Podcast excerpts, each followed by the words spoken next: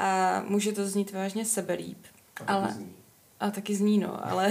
Tabletky, které mají tvar Trumpovy hlavy. Protože je to prostě skutečná extáze. Kurva, možná bych si ji nedávala vůbec. Jako cítím nutkání zabrousit trochu k sexu. Zbytek života plný stresu, nemocí, depresí a úzkostí. Jsou díleři, kteří do toho řežou třeba jet na krysy.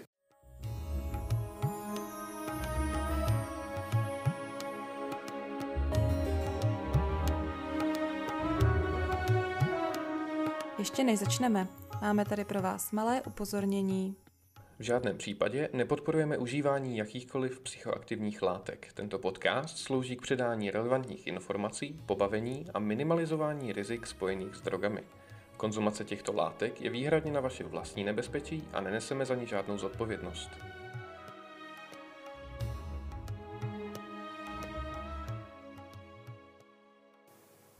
Ahoj, ahoj, vítejte u našeho prvního oficiálního podcastu, ve kterém se budeme bavit především o drogách a dalších zajímavých věcech. Já jsem Pavel a se mnou je tady Silva. Ahoj, pokud se vám bude podcast líbit, můžete nás sledovat na Instagramu, kde kromě informací o nových podcastech sdílíme i důležité informace k Harm Reductionu a spoustu dalšího. Přesně tak. A abychom se tedy dostali dál, tak jako první téma jsme si dneska vybrali drogu, jejíž oficiální název je MDMA, ale můžete ji znát i pod jinýma názvama, jako je třeba extáze, Ečko, Mko, anebo z angličtiny Molly, ale vždycky se v podstatě jedná o tu samou látku. Mm. Hned se můžeme asi společně vrhnout na nějaký úvod k tomu, kde se Mko vzalo a co to vlastně je.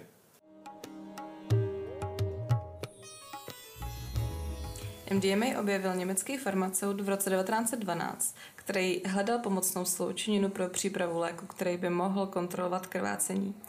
Až teprve v 70. letech si MDMA získal své místo při undergroundových terapiích, protože psychiatři viděli ty jeho terapeutické účinky a rozhodli se ho využívat, ačkoliv nebylo podrobený klinickému testování ani nebyl schválený od Úřadu pro kontrolu potravin a léčiv. Mm-hmm.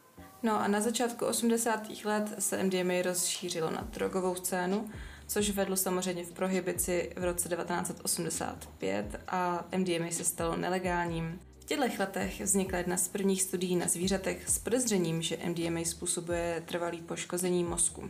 Od této doby vzniklo fakt spoustu studií a ze všech vyšlo, že MDMA je neurotoxický pro živočichy od hlodavců až po primáty. No a co se týče člověka, tak se pořád se 100% jistotou neví. Zatím to tak bohužel je.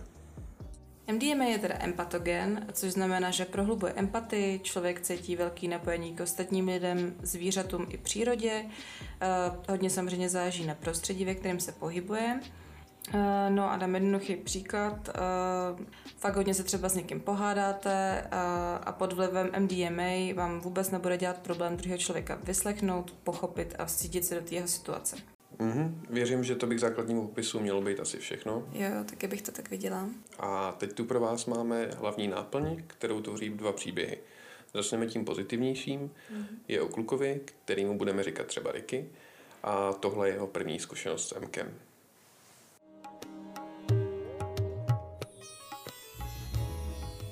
Zhruba týden dopředu jsem se dozvěděl, že se mi naskytne příležitost vyzkoušet si extázi s jednou slečnou, která mi dělala průvodce už mým prvním LSD tripem. Měli jsme se setkat na stanici metra nedaleko od klubu, kde se měl experiment odehrávat. Nebylo mi úplně dobře z toho, že jsem měl zkoušet novou drogu v tak přeplněném prostoru, protože kdyby to bylo s LSD, tak by mi to nebylo tak příjemné. Ale příležitost se vyskytla a já jen doufal, že když se něco pokazí, tak budu mít dostatek psychické kontroly, abych to zvládl. Četl jsem o MDMA v encyklopedii psychedelických látek Petra Stafforda a tak jsem si uvědomoval, že extáze velmi často není čisté MKO. Rozhodl jsem se k tomu ještě proskoumat internet a přečíst si nějaké reporty na extázi a drogy podobné. Určitě je hodně důležitý, aby si člověk před požitím uh, jakýkoliv drogy udělal fakt pořádný research, koukal na nějaký spolehlivý zdroje a hlavně se zamyslel nad třema základníma věcma. A to za prvý, jsem ve správném rozpoložení, za druhý, bude mi v tomhle prostředí příjemně a za třetí hlavně si být jistý opravdu tím, co konzumuju. Jak říká Ricky, to, co se prodává jako MDMA nebo extáze, často ani MDMA neobsahuje, nebo je tam toho hodně málo, aby se ušetřilo samozřejmě. Taky pan chemik nemusí dělat tu drogu úplně pečlivě a chemie MDMA je poměrně dost citlivá. Je dost běžný, že se tam přidávají levnější a nebezpečnější látky, jako je třeba PMA nebo PMMA, nebo se to taky hřeže dextrometrofanem, eh, který si navzájem s MDMA dost zvyšují účinky a jejich kombinace může být fatální.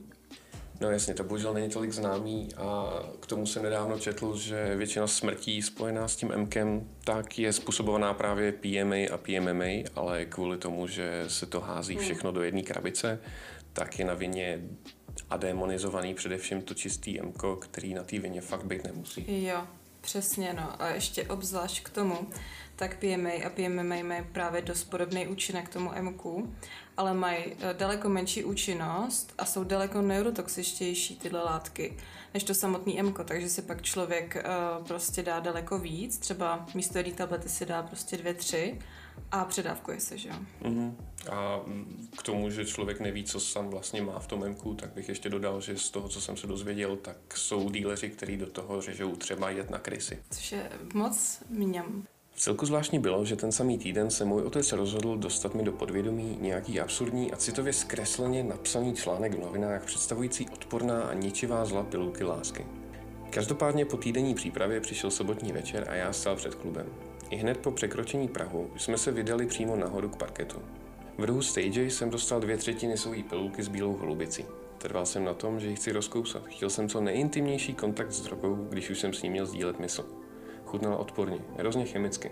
To mě rozesmálo, především proto, že se mi dostalo pohledu na moji společnici, která souhlasila, že ji rozkousne taky. Spláchli jsme tu pachuť doušky z klasické festiákové flašky vody, zatímco nám díler vysvětlil pár základů a první možné efekty.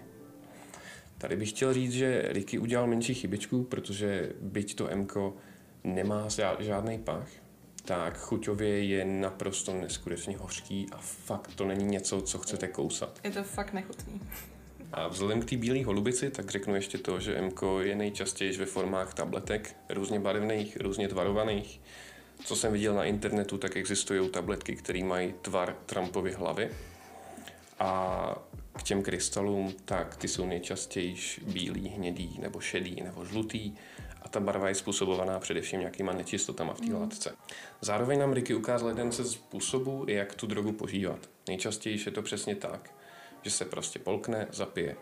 Ale když jste dostatečně odvážný a chcete si zničit nosní sliznici, tak si ji můžete šňupnout. Mm. A pokud jste ještě odvážnější, tak si ji můžete prostě píchnout do žíly. Poslední věc, tak bych ještě vsunul, že ta flaška vody je hrozně důležitý detail.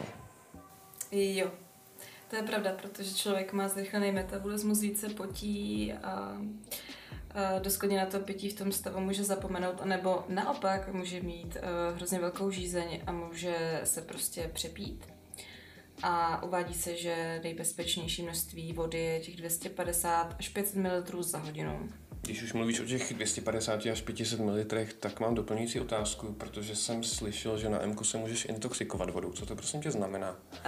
Uh, MK totiž ovlivňuje sekreci vazopresínu, což je antidiuretický hormon, který nám říká, že se nám nechce čůrat. A když jdeme čůrat, tak je naše moč hodně koncentrovaná, což znamená, je tam málo vody, hodně kationtů, takže se vylučuje nadměrné množství hlavně sodíku, což pak může způsobit hyponatrémy eh, což je zjednodušeně um, narušená rovnováha mezi sodíkem a vodou v krevní plazmě. Aha. Ta krev se jakoby hodně zředí a může to být klidně až smrtelný. A ženy v okolí menstruace by si měly dát fakt uh, extra bacha, protože ještě uh, o to víc vlastně tu vodu nabírají, nebo jak to říct, zadržou. Mm-hmm. Takže hlavně pamatovat na to, že teda určitě pít, aby nedošlo k přehrátí, protože to přehrátí potom zase podporuje ty negativní efekty, co MDMA bohužel má. Ale zase jakoby střídně, takže do toho půl litru za hodinu je to OK. Asi za 25 minut mi zašlo být v celku divně. Cítil jsem to v břiše nebo v hlavě. Nebyl jsem si vůbec jistý. Tak jsem šel tancovat, aby se mi udělalo líp. Pár minut na to jsem dostal zvláštní náběh. Na vteřinu jsem měl pocit, že jsem v háji a skoro jsem se viděl, jak sedím v rohu a hodiny v kuse brečím. Tady k tomu podotknu především, že tohle je v celku dost normální stav, kdy si člověk asi dík, nejvíc díky nervozitě, hlavně když si dává první dávku a netuší, co se pořádně děje anebo stane, tak si může vyvolat až nějaký panický strach kombinovaný s bolestma v žaludku a je to pak naprosto děsivý. Ale je potřeba mít na paměti, že pokud používáte nějakou otestovanou látku a víte, odkud jste ji vzali, tak je to naprosto v pořádku a vůbec se ničeho bát. Jo, no samozřejmě ještě pokud to teda s tou dávkou nepřeženete. No a taky ještě k tomu chci dodat, že se v tuto chvíli fakt hodně a výrazně mění neurochemie v našem mozku. Začíná se vypalovat velké množství noradrenalinu, eh, což je v podstatě takový to eh, uteč nebo bojuj, takže i to způsobuje to, že se máme nervózně. A pokud se, tohle, eh, pokud se nám tohle stane, tak je fakt dobrý a pomáhá na to se na něco soustředit, anebo právě se pohybovat, někam prostě implementovat tu narůstající energii. Mm-hmm. Už jsem měl chuť se zhroutit z toho, že díky mému štěstí bude můj první zážitek bad trip. Ne, řekl jsem si, to jsou ty otcovi keci. Jsem v pohodě a nic se se mnou neděje. Rychle jsem pohledem vyhledal svoje společnice na stage a vydal jejich směrem. Začal jsem tancovat toto energičtěji a snažil se pořádně vžít do hudby. O pár sekund později se mnou prohnala neskutečná vlna energie a tepla. Bylo to tak strašně intenzivní, že jsem na několik minut dokázal jen stát, nadechovat se a vydechovat svitím plným nepopsatelné radosti. Spousta dalších kolem mě se přidala a po chvíli tam půlka stage jen křičela v extázi. Bylo to nepopsatelné. Celý pocit jsem dokázal dát pořádně najevo jen křikem a smíchem tak intenzivním, že si nepamatuju, kdy naposledy jsem se takhle radoval. To, co Ricky popisuje, je přesně důvodem, proč je DMA tak moc oblíbený. Protože je to prostě skutečná extáze.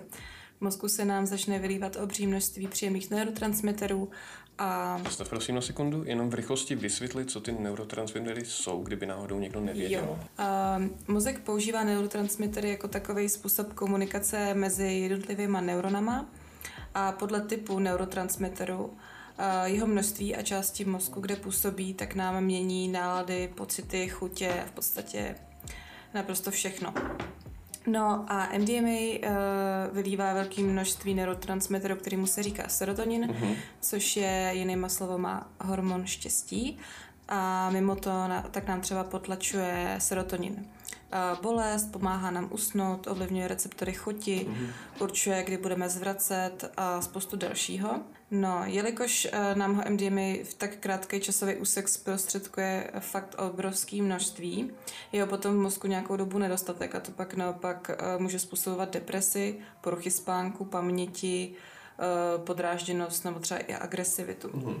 Pak se teda taky zvyšuje produkce toho noradrenalinu, dopaminu a oxytocinu, hormonu lásky. Jedeme dál. Když se nás naše dílerka zeptala, jestli jsme v pohodě, odpověděl jsem tím největším úsměvem. Bála se kvůli tomu, jak napjatě jsme oba na začátku vypadali. Chtěl bych všechny obejmout, vykřikl jsem. Tak to udělej, vrátila mi výkřik dílerka a pověsila se mi kolem krku. Sakra, ten pocit byl hustý. To obětí mi neskutečně zvedlo náladu a získal jsem nepopsatelný pocit komfortu. Tohle pro někoho, jako jsem já, obvykle zvyklého na svou komfortní zónu, a nemoc častý dotyk s neznámými lidmi bylo opravdu zajímavé zjištění. Hudba v podstatě mluvila s každým nervem v mém těle. Tahle souhra tance, mysli a rytmického podtextu Terence McKenny byla pompézní. Měl jsem pocit, že si užívám přítomnost tak, jak by se měla užívat. Kdyby přišlo něco špatného, tak jsem věděl, že se na to můžu podívat bez stresu a potom to prostě odstranit z mysli. Nebylo ani trochu důležité, že jsem měl projekty a zkoušky. V ten moment jsem se cítil čistý, nespoutaný a naprosto volný. Tohle je docela zajímavý. Eh, vlastně jak to odstraní ten strach a tak. A důvodem toho je to, že vám MDMA sníží aktivitu v levé části amygdaly, která je zodpovědná za negativní emoce, jako je třeba strach, pocit viny, stud, nenávist a tak. Bacha na neopatrné emocionální navazování kontaktu. Vzpomněl jsem si na větu, co jsem o Ečku někde četl a uvědomil si, že to je přesně to, co mě drží od interakce s nezvykle krásnou slečnou, která vypadala, jako kdyby se mnou chtěla tančit. Všiml jsem si, jak upřeně se mi dívá do očí a natáčí své tělo tak, abych mohl přistoupit. Cítil jsem, jak hlasitě mi buší srdce. Prohnala se mnou další vlna tepla a celé moje tělo zaslo vyprovat rozkoší. Samotného mě to překvapilo, ale byl jsem vzrušený. V tuhle chvíli tak jako cítím nutkání zabrousit trochu k sexu, protože na MQ se všeobecně můžete dočíst, že dotyky jsou luxusní a líbání je naprosto skvělý. Mm-hmm. A člověk je vzrušený a vůbec neví proč. A to by pak mohlo inklinovat k tomu, že člověk si řekne, taky jo, vyzkouším sex. Ale ve skutečnosti, když už na to dojde, pokud na to dojde, protože chlapi tak mají větší problém s tím dostat erekci, hmm. tak je dost možný, že si to ani jeden z toho páru neužije, protože ty pohlavní orgány mají prostě... Jsou jakoby... Jsou jako... jakoby pod narkózou. Je to tak? je to fakt zvláštní, ale je fakt daleko příjemnější se jenom objímat, než mít sex. No. Mm-hmm. V podstatě to škádlení a nějaký myšlenky vzrušující, tak pak dávají tomu člověku daleko víc než ten samotný akt.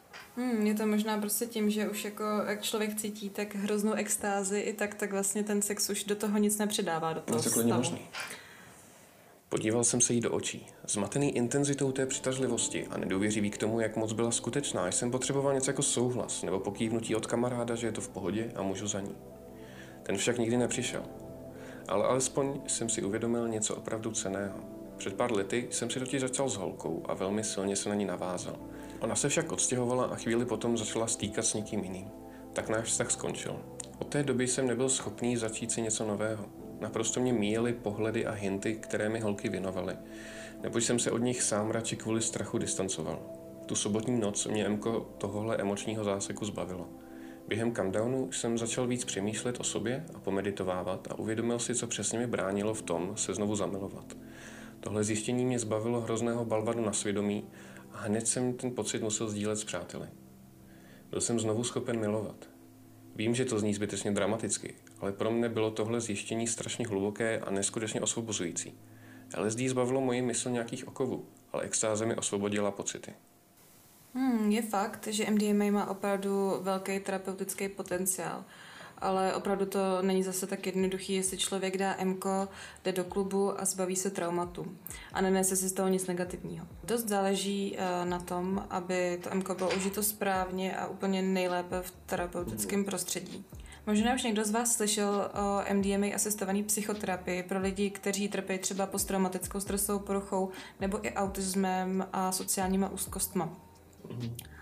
A vlastně myslím si, že by to bylo opravdu hodně prospěšný, protože má to neskutečně dobrý výsledky v té léčbě, mm-hmm. někdy i těch 60-70%. Takže eh, co jsem četla, tak multidisciplinární asociace pro psychedelické studie což je teda americká nezisková organizace, tak usiluje o to zvyšování pově- povědomí a porozumění psychedelickým látkám a zároveň teda připravuje plán, aby se do roku 2023 uh, mohla stát MDMA asistovaná terapie uh, legálním a byla možná na předpis.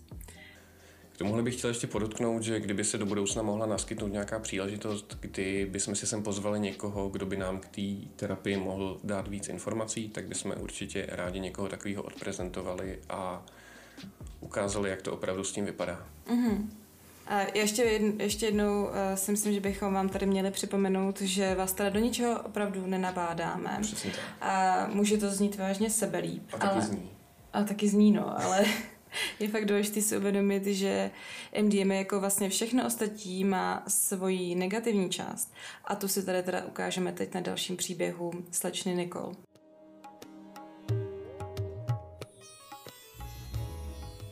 Poprvé jsem extázi zkusila ve svých 15 a byl to jeden z nejlepších zážitků mého života. Díky tomu neskutečnému pocitu jsem to prostě chtěla zažít znovu. Asi po týdnu jsem to teda zkusila, ale bohužel skončila v betripu. To mě v té době vyděsilo natolik, abych si řekla, že už to opakovat nechci. Během tohohle tripu jsem dostala panický záchvat a celou dobu jsem jen přemýšlela nad tím, že umírám. Odpřísáhla jsem, že pokud tohle přežiju, tak už nikdy nebudu fetovat. A na nějaký čas se taky stalo. No, říká se, že na MDMA nejde mít bad trip, ale není to tak. Ty panické stavy může za prvý způsobovat ta zvýšená hladina noradrenalinu, taky nesprávná dávka, nebo velká dávka, to hodně výrazně podporuje. A taky predispozice samozřejmě k panikám a úzkostem. No a nedostatečný rozestup mezi těma tripama, což týden je opravdu hodně malý rozestup. Takže to není vůbec neobvyklý. No, asi tady dál tak nemusím zmiňovat, že 15 let je teda opravdu málo u takovýhle látky a bylo by určitě nejlepší počkat, až bude člověk aspoň přes 20. Jedeme dál. Ale zhruba tři roky na to jsem se začal stýkat s bandou, ve které se fetovalo v podstatě každý den. Tam jsem potkala i kluka, se kterým jsem se začala víc výdat. Když řeknu, že miloval extázy, tak jsem ještě hodně mírná. Pokaždé, když jsem viděla, jak strašně si pod vlivem užívají, tak jsem potom pocitu opět zatoužila. Nakonec jsem si s nimi tabletku dala. Bylo to neskutečné a kvůli tomu jsem se k tripování vrátila. Za celou zimu až jaro, 1. prosince až 2. května, jsem si dokázala dávat Ečko třikrát až čtyřikrát do týdne. Tohle mělo bohužel dost následků. Chápejte, když jsem fetovala, tak jsem se zajímala výhradně o krátkodobé efekty a jestli se dostanu do bed tripu nebo ne. Ale nikdy jsem se nezamyslela nad tím, jak moc velké a dlouhodobé poškození mohu sama na sobě napáchat. Je potřeba zastavit a říct si, že na internetu, stejně jako od kamarádů nebo blízkých, tak se dozvíte hrozně moc rozdílných informací ohledně rozestupu mezi dávkama. Rád bych teda zdůraznil, že člověk by si měl dávat co největší ty pauzy. A to nejlíp třeba tři měsíce a víc, aby měl mozek dost času na to se zregenerovat. Jo, přesně, pře- přesně tak. Prostě třikrát a čtyřikrát týdně je naprosto šílený. A při výzkumu na myších se navíc ukázalo, že hladina serotoninu po konzumaci se vrátí na původní hladinu až po měsíci. Takže pokud to člověk takhle přehání, nebude na něj droga fungovat, v podstatě to už není MDMA, ale spíš jako kdyby si holčina brala amfetaminy. Navíc se předpokládá, že si mozek i sám vypne svoje serotoninové centra, aby se nepoškodili a to může trvat i několik let, než se znova zapnou. No a co se týče té tý neurotoxicity MDMA, tak je tady spousta věcí, co se přesně nevědí, no. Ale co už se dneska spolehlivě ví, eh, tak je to, že excesivní uživatelé MDMA mají eh, méně proteinu, který transportuje serotonin, což znamená, že mají sníženou aktivitu v oblasti hypokampu, prefrontálního kortexu a temenního laloku. A dokonce existují i takové studie, které dokazují, že někteří jedinci si mohou odníst i trvalé následky už jenom po jednom užití, což je docela děsivý. To teda je a připomíná mi to historku, kterou jsem slyšel, že jedna holčina si právě dala MKO hmm. a potom jednom užití začala mít těžké deprese a do dneška je na antidepresivech. Hrozný, no. Jako je to hodně ojedinělý, ale očividně se to stát může. Imunita se mi snížila v podstatě na nulu což ještě vyniklo, když vezmete v úvahu, že jsem na rozdíl od ostatních nebyla ani jednou nemocná zhruba od osmé třídy. Jakmile jsem propadla fetování, tak jsem ale pořád s něčím trpěla, ať už to byla bronchitída, chřipka, anebo nejhorší ze všeho mononukleóza. Tohle je i prokázaný nějakou studií. Když to právě člověk takhle s MDMA přehání, mm-hmm. tak to má dost velký imunosupresivní účinky a snižuje to hlavně eh, produkci protizánětlivých cytokinů. Takže tím pádem člověk daleko mm-hmm. náchylnější úplně vlastně k čemukoliv. No. A navíc ještě, když si to pak spojíš s tím psychickým stavem, tak ten je taky už jako sám o sobě dost imunosupresivní. No, Objevila se mi také neskutečná spousta psychických problémů. Zhruba na pomezí dubna a května, když už jsem začala eh, s fetováním zpomalovat, jsem si všimla, že když nejsem pod vlivem, tak se cítím pořád nervózní. Myslela jsem si, že to časem zmizí, ale doteď se tak nestalo. Potom už se tyhle negativní efekty extáze jen zhoršovaly. Kromě neustále nervozity trpím i paranojou, myšlenky se mi vždycky ubírají ke strachu ze smrti, z toho, že se mi něco stane a podobně. Každý den, sedm dní v týdnu se cítím úplně na hovno. Jsem neustále unavená a vyčerpaná. K tomu se mi objevila nespavost. Nemůžu spát delší dobu než zhruba 3 až 4 hodiny za noc. Potom se vzbudím a už nemůžu usnout. K tomu během té krátké doby spánku ještě zatínám čelisti. Všimla jsem si toho, protože pokaždé, když se probudím, tak mi cvaká nebo je zaseknutá. Navíc se mi stává, že si rozkousává vnitřky tváří. To dává smysl, protože MKO stejně jako amfetaminy způsobuje hroznou tenzi v čelisti, která pak může vyvrcholit něco takového, jako je odporný démonický zkusování anebo skřípání zubama, což se ale na druhou stranu dá strašně jednoduše vyřešit třeba žvejkačkou. Vlastně už není pod vlivem, tak stejně tady tenhle ten negativní efekt uh, přetrvává a ještě bude nějakou dobu přetrvávat. Často se mi zdají noční můry. Chvíli potom, co jsem přestala, se mi stávalo, že jsem byla zaseklá na půl ve stavu spánku a napůl bdělosti. Během toho se mi točil celý svět a na několik minut jsem vůbec nebyla schopná otevřít oči. To je však jediný dlouhodobý efekt, který po čase zmizel. To, co tady Nikol popisuje, tak je spánková paralýza a po excesivním užívání MK je právě dost běžná. No, no jasně, tak běžná sice být může, ale z vlastní zkušenosti vím, že i bez MK jsou spánkový paralýzy strašně nepříjemný. A ten pocit toho, že se nemůžete pohnout a nevíte, hmm. co je reálný a co není. A jestli jste vzhůru nebo vlastně spíte, tak je celkově dost děsivý.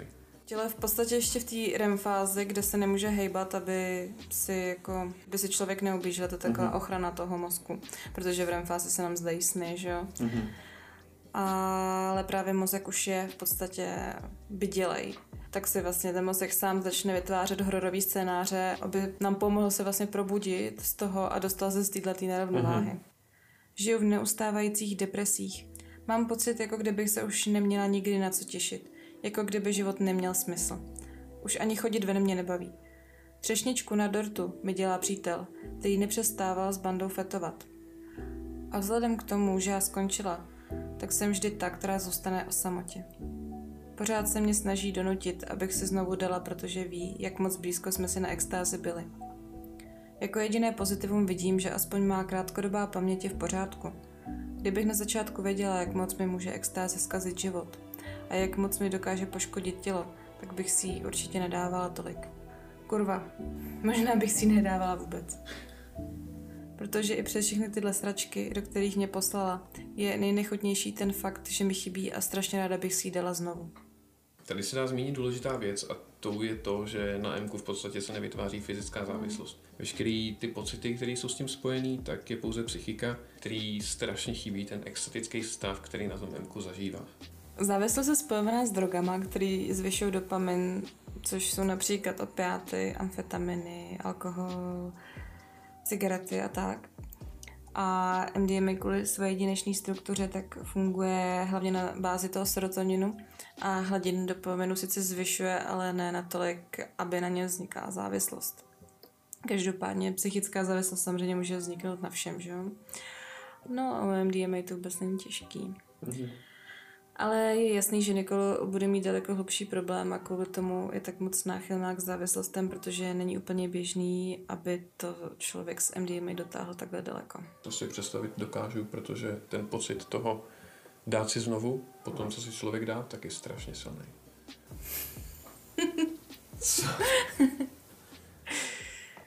Předtím, než jsem spadl do této závislosti, tak jsem hrozně ráda chodila na pivo a brko s kamarády. Teď alkohol nemůžu ani cítit a tráva už mě ani trochu neuspokojuje. I po těch zhruba šesti měsících abstinence nedokážu zapomenout na to, jaká zábava bylo sjíždět se. A když se to snažím nahradit alkoholem, tak v podstatě usínám, protože je to oproti tomu neskutečná nuda. Tím pádem jediné, co dělám, je sezení doma. Občas mám hroznou chuť se na všechno vysrat a prostě začít znovu fetovat. Jak se říká, žijeme jen jednou. Ale nedokážu to udělat – protože z dlouhodobého úhlu pohledu se to strašně nevyplatí. Jedna noc plná zábavy rozhodně není něco, za co byste chtěli vyměnit zbytek života plný stresu, nemocí, depresí a úzkostí. No, z tohohle příběhu docela jasně vyplývá, že se k MK musí přistupovat hodně opatrně. Negativní efekty MDMA má, i když k němu člověk přistupuje zodpovědně. Někdo je pocítí samozřejmě míň, někdo víc. Hodně záleží. Dají si zmírnit tím, že člověk užije správnou dávku a rozostup mezi těma dávkami bude tři měsíce a víc. Orální užití je nejbezpečnější a bezpečná dávka se pohybuje od 60 do 120 mg. Jo a pokud je to vůbec první zkušenost, rozhodně nepřekračovat 80 mg a všeobecně ženy by měly být daleko opatrnější, protože xenobiotika metabolizují hůř.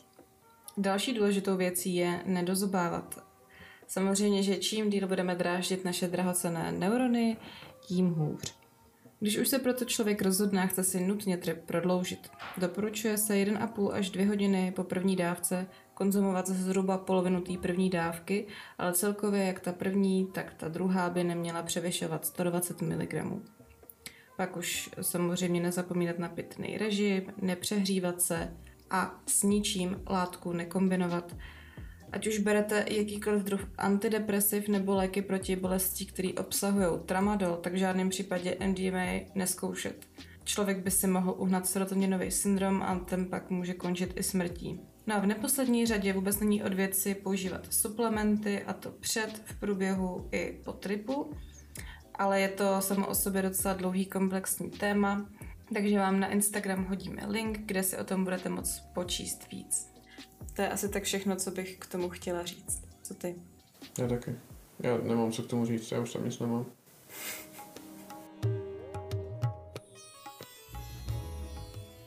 Zbytek debat už asi necháme na vás. Myslíte si, že drogy si opravdu zaslouží takovou demonizaci, jakou dostávají od médií? A nebo jsou spíš na vině lidi samotní?